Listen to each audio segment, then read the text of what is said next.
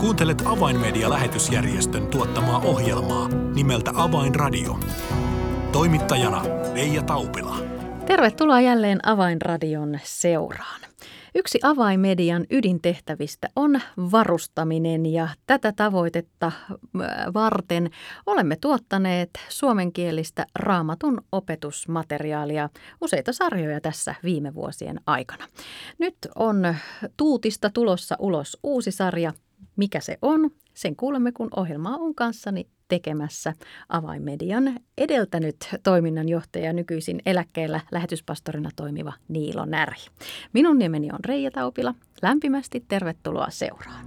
Avainradio. Ja tervetuloa Avainradioon pitkästä pitkästä aikaa Niilo Närhi. Voi kiitos Reija, tuntuu hyvältä verestellä näitä vanhoja. Aivan, koska tässä studiossa olemme usein istuneet yhdessä ja kertoneet uutisia avainmedian työstä eri kentiltä ja, ja saaneet olla iloisia siitä tuloksesta, mitä työ on saanut aikaan ja ennen kaikkea niistä voitoista, mitenkä evankeliumi on mennyt eteenpäin ja saanut muuttaa ihmisten elämää. Niilo, kysytään nyt tähän alkuun, että, että mitenkä nämä eläke, eläkekuukaudet ja jo kohta jo vuodet tässä ovat, ovat sinulle maistuneet? Mä olen erittäin tyytyväinen eläkeläisen elämään, koska nyt saa tehdä sitä, mistä tykkää, niin kuin melkeinpä tyystin. Mm. Eli jos ei tykkää jostain, niin opettelee sanomaan ei. Tietenkin yhdessä ja toisessa asiassa ollaan edelleenkin mukana, mutta kuitenkin semmoinen kokonaisvastuu taloudesta, henkilöhallinnosta ja kaikista muusta, niin se on jäänyt niin kuin taakse ja on päässyt enemmän sitten keskittymään opettamiseen ja asioiden tutkimiseen. Ja tietenkin seurakunnassa olen mukana lähetyspastorina ja kaikessa toiminnassa ja se pitää virkeänä. Mm. Niin, on ehkä hyvä muistaa se, että jo silloin toiminnanjohtajana ollessasi, niin todella olit aktiivisesti mukana seurakunnan toiminnassa ja julistustyössä mukana. Ja Niilo, sinä olet tässä Suomen maassa kyllä todella pidetty ja arvostettu raamatun opettaja, niin onko tämä leiviskä ikään kuin nyt kasvanut tässä viime kuukausina? No kyllä voisi sanoa näin, että siihen on saanut ihan paremmin paneutua.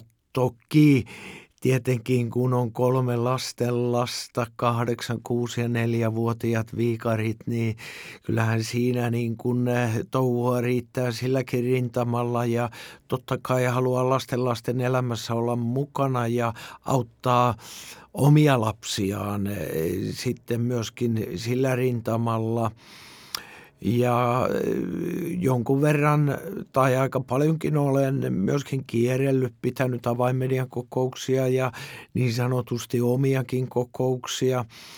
Mutta kyllä, kyllä eh, tuntuu hyvältä, että saa välillä ottaa semmoisia aikoja, että tuntikausia vaan paneutua johonkin raamatun mielenkiintoiseen aiheeseen. Mm. Tästä siis kaivosta ammennamme myös tänään, kun puhumme uusimmasta ohjelmasarjasta, joka on nimeltään Joosef oikeassa paikassa oikeaan aikaan. Mutta ennen kuin itse asiassa puhumme tästä, niin Niilo, tämä ei ole, kuten jo ehkä mainitsinkin tuossa alussa, niin tämä ei ole ensimmäinen raamatun opetussarja, jonka olet valmistellut ja sitten täällä avainmedialla kuvannut. Niin, niin mistä kaikista aiheista oletkaan jo ehtinyt opetussarjoja tehdä?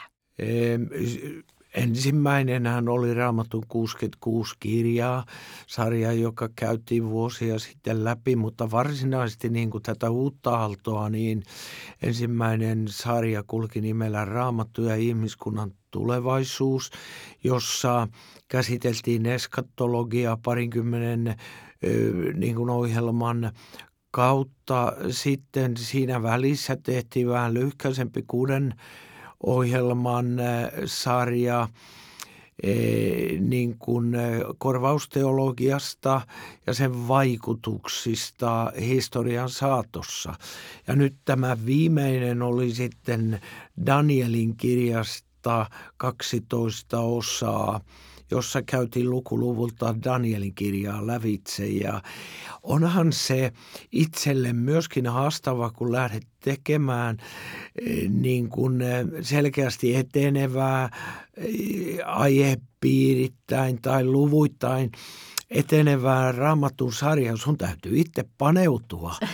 Myöskin niin, että et puhu ihan mitä niin kuin sylky sattuu suuhun tuomaan, että se on ollut itselle hyvin antoisa. Mm.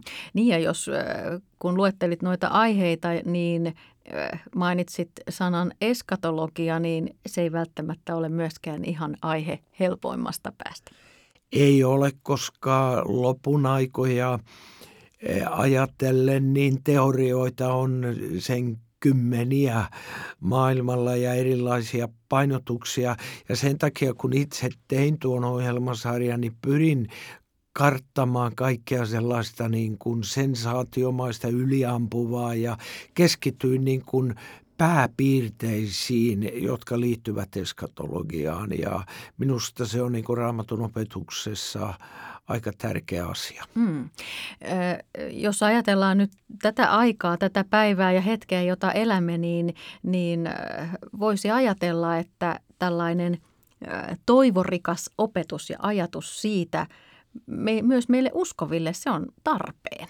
On erittäin tarpeen ja juuri tämä on yksi syy, minkä takia lähdin paneutumaan ja tutkimaan Joosefin elämää.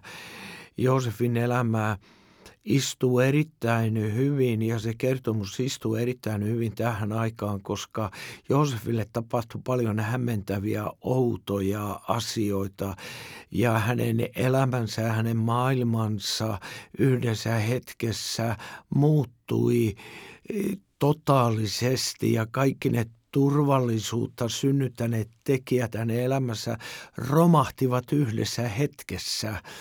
Ja hän ajautui tilanteisiin, jossa hän ei tiennyt, mitä hänelle oikein tapahtui ja missä on Jumala kaiken tämän keskellä. Ja mä luulen, että aika moni ihminen meidän päivinämme, kun katselee ympärille ja kokee – näitä vaikutuksia, joita meidän aikamme kaikki ne haasteineen tuo tullessaan, niin saattaa pystyä aika pitkälle samaistumaan myöskin Joosef. Mm, aivan varmasti. Kun Joosefia itse ajattelen ja olet Niilo otsikoinut tämän sarjan ää, lisälauseella oikeassa paikassa oikeaan aikaan, niin näin kun me jo tiedämme tarinan alun ja sen lopun, niin, niin sitä on helpompi arvioida kokonaisuutena, mutta jos sieltä irrottaa tiettyjä siivuja, niin, niin välillä kyllä tuntuu, että, että onko se Joosef nyt oikein ollut oikeassa paikassa oikeaan aikaan, niin, niin minkälainen mm, näkymä tästä, tästä sinulle Joosefin elämästä avautuu tämä oikeassa paikassa ja oikeaan aikaan olemisesta? Minkälainen kuva siitä piirtyy? Niin, minähän olen kirjoittanut myöskin kirjan juuri tuolla nimellä, joka Aikamedian kustantamana tulee ulos tässä helmimaaliskuun taitteessa – ja kun äh, lähdin sitten Josefin elämän taustoja ja kertomuksen taustoja tutkimaan, niin sieltähän löytyy niin hänen esi, esi, esi isänsä Abrahamin ja Jumalan välisestä keskustelusta. Ensimmäisen Mooseksen kirjan 15 luvusta niin kuin Jumalan ilmoitus Abrahamille, mitä hänen jälkeläisilleen tapahtuu. Ja Jumalahan ilmoittaa siellä Abrahamille, että hänen jälkeläisensä joutuvat noin 400 vuotta olemaan vieraalla maalla, jonka jälkeen he sitten pääsevät lähtemään paljon tavaraa mukanaan sieltä. Eli kun niin kuin sovelletaan tätä sitten Joosefin aikaan ja niihin tapahtumiin, joita ensimmäisen Mooseksen kirjan luvusta 37 eteenpäin viimeiseen lukuun 50 meille niin kuin kerrotaan, niin täällä paljastuu, että kaikki se, mitä Joosef kävi läpi, hänen veljet kävi läpi, ikääntynyt Jaakob, isä patriarkka kävi läpi, niin se oli Jumalan ennalta suunnittelemaa.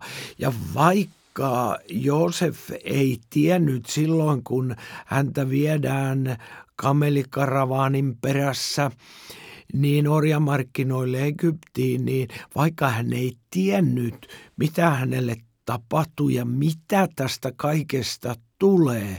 Aamulla hän heräsi e, teltasta, lämpimästä teltasta, isänsä suosikki poikana ja muutaman päivän kuluttua, kun hän löysi veljensä sieltä heitä etsittyä, niin hän onkin matkalla orjamarkkinoille vieraalle maalle niin siinä niin kun alkoi tapahtua semmoisia asioita Joosefin elämää, jota hänen oli vaikea hahmottaa. Mutta se ydinpointti on, että kaiken takana oli suvereeni, kaikki tietävä ja kaikkialla läsnä oleva Jumala.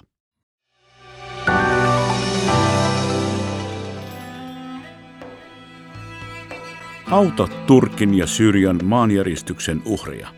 Lahjoita haluamasi summa MobilePay-sovelluksella numeroon 90555, siis 90555.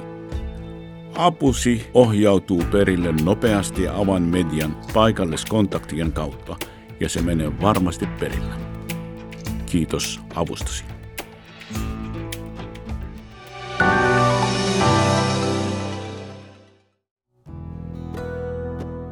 Avainradio. Signaali sydämiin.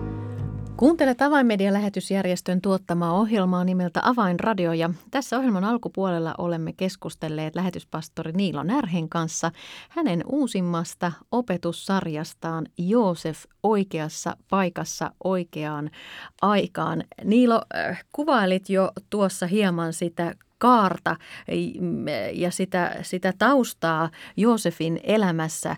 Kerroit, että se oli jo ikään kuin ennalta kirjoitettu ja Jumalan suunnitelmissa, millaisen, millaisen polun kautta Joosef ja hänen perheensä tulevat kulkemaan ja sitä kautta koko, koko Israelin kansa. Kun tätä Joosefia hänen elämäänsä makustelee, niin sehän on kuin suoraan voisi olla jonkun Hollywood-elokuvan käsikirjoitus. Tässä on niin herkullisia äh, henkilötarinoita ja, ja juonen käänteitä. On, on isä, jolla on paljon poikia, mutta yhtä hän erehdyksissään alkaa suosimaan ja mitkä vaikutukset sillä on. Ja siinä on veljeskaarti, joka, joka äh, ei pidä tästä tilanteesta ja toimivat äh, epätoivoisella tavalla, ei toivotulla tavalla. Ja sitten Joosef, joka kaiken tämän keskellä, keskellä ensi alkuun ennen, ennen äh, karavaaniin joutumista, niin on ehkä naivia, ylpeä siitä isän suosiosta ja kertoo näitä unia, niin Niilo mihinkä, mihinkä itse kaikkein mieluummin tartut tässä Joosefin monimonipolvisesta tarinassa? Se, mikä mulle niin kun sitä kirjaa kirjoittaessani ja myöskin tätä ohjelmasarjaa, sen kässäriä tehdessäni, niin aivan niin kuin kristalloitui – uudella tavalla. Olenhan nähnyt sen aikaisemminkin, mutta nyt se tuli niin kuin entistä vahvemmin esille, että kun jotkut kristityt ja julistajat sanoo, että ihmisen elämän mielisuosiota suhteessa Jumalaan, Jumalan siunausta ihmisen elämässä voidaan arvioida ulkoisilla mittareilla, kuten terveydellä ja kuinka paljon rahaa seisoo tilillä, minkälainen auto sulla on pihassa ja tämmöisillä ulkoisilla elementeillä ja, ja terveydellä ja, ja että sä olet niin kuin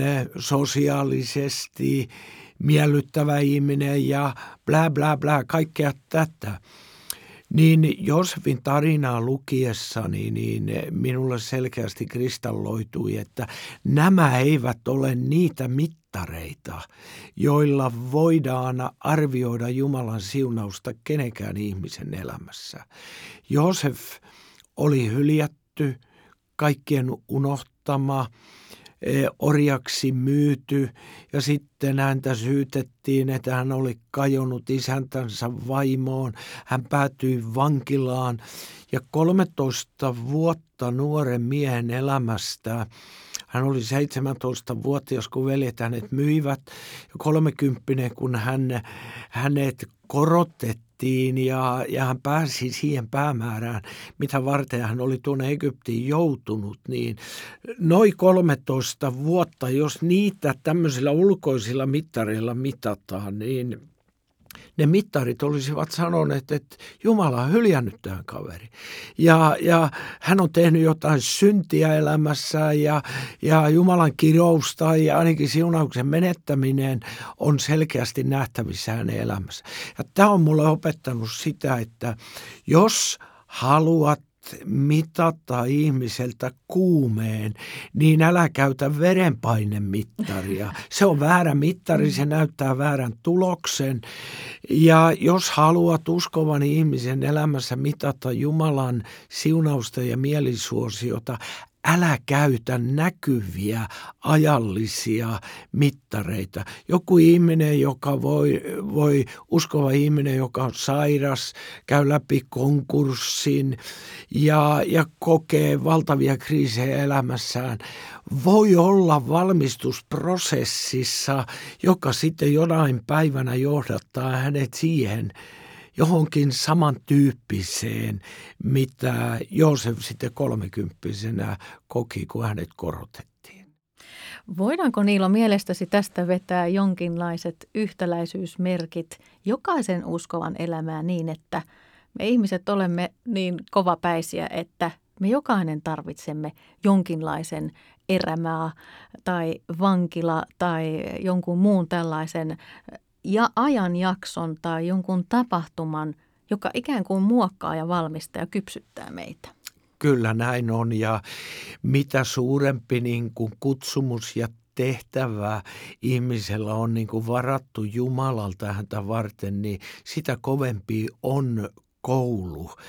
Ja tämä koulu, mitä Joosef nyt elämässään läpi, joutui läpikäymään, niin se oli luottamuksen ja uskon koulu. Vaikka kaikki ulkoiset mittarit ja elementit näyttää punasta, ei Jumala voi olla tässä hulluudessa ja käsittämättömässä mukana, niin, niin eh, hän käy sitä koulua, että hän opettelee luottamusta luottamaan Jumalaan silloin, kun mikään aistihavainto ei puolla eh, niin kuin uskoa ja luottamusta, että Jumala on tässä mukana. Ja Joosefan joutui sen käymään läpi pykälä pykälältä, kun hän oli orjaksi myyty Potifarin taloon. Siellä alkoi aurinko paistaa. No kohta hänen päällensä pannaan epäilyksen varjo, hänet heitetään vankilaan. Ja kun hän vankilassa sitten saa palvella kahta niin hovieherraa siellä ja näyttää, että nyt jotain tapahtuu, profetallinen henki antaa hänelle kyvyn selvittää, niin sitten hänet unohdetaan kahdeksi vuodeksi. Et koko ajan niin kuin mennään syvemmälle ja syvemmälle siinä usko- ja luottamuksen koulussa. Sitten kun hän oli valmis korotukseen niin, ettei tietyn värinen neste pääse nousemaan päähän, kun hänet korotetaan niin kuin Egyptin pääministeriksi. Jumala pystyy pystyi luottamaan siihen, että tuo kaveri kestää sen, niin sitten hän oli valmis ja e, loppuluvut on sitten erittäin mielenkiintoista luettavaa, kun Jumala myöskin sitten kouluttaa hänen veljänsä ja vapauttaa isä Jaakobin myöskin tämmöisestä kieroutuneesta takertumisesta suosikin poikiinsa, ei ainoastaan Joosefin, vaan myöskin Benjamin. Se on niin huikea tarina, että nytkin kun mä tätä kerron, niin mä innostun. ja, ja eräänkin kerran, kun kirjoitin tätä tarinaa niin kuin kirjan muotoon, niin kyllä kyyneleet pukkaantuivat tai pyrkivät tuonne silmäkulmaan, kun se puhutteli. Mm. Ja, ja tämä on yksi näitä niin sanottuja ikuisia kertomuksia, jotka kestää kyllä ajan muutokset. Miten Niilo neuvoisit tai itse ajattelet sitä, että Joosef selvisi näistä koettelemuksen vuosista ja vaiheista ilman katkeroitumista, niin millä tavalla nyt tänä päivänä kun me ihmiset kohtaamme niitä omia kaivohetkiä ja omia erämaa- ja kuivuushetkiä, niin, niin jolloin tuntuu, että Jumala on minut hyljännyt ja nyt, nyt menee kaikki, kaikki aivan toisin kuin suunnittelin, niin miten ihminen voi tällaisissa vaiheissa varjella itsensä ja sydämensä katkeroitumasta? Niin kyllä Josefin salaisuus oli tietysti se, kun eh, toistuvasti sanotaan, että Jumala oli Joosefin kanssa. Hänellä oli siis suhde, henkilökohtainen suhde Jumalaan. Ja, ja näin ollen hän kykeni työntämään ne juurensa Jumalaan itsensä sinne syvälle jonnekin näkymättömiin, jota ei näkyväiset asiat voineet horjuttaa. Ja tämä on niin kuin se ydinpointti, jonka kanssa me ihmisinä kipuilemme, että että e, niin onko meillä suhde Jumalaa vai onko meillä pelkkä uskonto. Jos meillä on pelkkä uskonto, niin monta kertaa olosuhteet vie sitten se uskonnon mukana. Mutta jos mulla on suhde ja mä koen, että kaiken tämä keskellä Jumala on kuitenkin mun mukana ja mä koen yhteyttä ja läheisyyttä häneen, niin se antaa myöskin voiman siihen, että mä kykenen jättämään nekin kurjat ihmiset, jotka ovat vaikuttaneet mun elämääni tämmöisiä asioita Jumalan käsiin. Ja Joosef vaan kykeni sitten velilleen, kun ne, ne tulivat hänen eteensä ja hän paljasti monien vaiheiden jälkeen itsensä heille. Hän kykeni heille sanomaan, ette te minua tänne lähettäneet, vaan Jumala lähetti pitääkseen perheen hengissä. Hän siis näki kaiken tämän kokemansa ja läpikäydyn keskellä Jumalan käden merkityksen ja tarkoituksen. Niillä huomaan, että aika rientää. niin taitaa päästä Kerta kaikkiaan nyt tämä on niin, niin mukaansa tempaava aihe, että tässä meidän ohjelma-aika loppua. Siksipä kysynkin nyt ihan tiiviin kysymyksen. Niilo, kenelle suosittelet tätä ohjelmasarjaa? Mä suosittelen tätä kaikille ihmisille, jotka ovat kiinnostuneita Jumalan salatuista tavoista kosketella ihmisten elämää. Aivan mahtavaa. Kiitos oikein paljon Niilo Närhi tästä inspiroivasta keskustelusta Joosefin elämästä. Ja nyt kun jokainen kuulija tämän sarjan haluaa katsoa ja kuulla, niin se onnistuu siten, että menet osoitteeseen uskotv.fi. 23. helmikuuta julkaistaan ensimmäinen jakso siellä, joten hakeudu tuolle verkkosivulle ja ota tämä sarja seurantaan. Niilo Närhi, oikein paljon vielä kiitoksia. Kiitoksia. Tilaa ilmainen avainmedialehti soittamalla numeroon 020 74 14 tai lähetä yhteystietosi osoitteeseen info at avainmedia.org. Tässä oli ohjelmamme tällä kertaa. Minun nimeni on Reija Taupila. Kuulemisiin jälleen ensi viikkoon.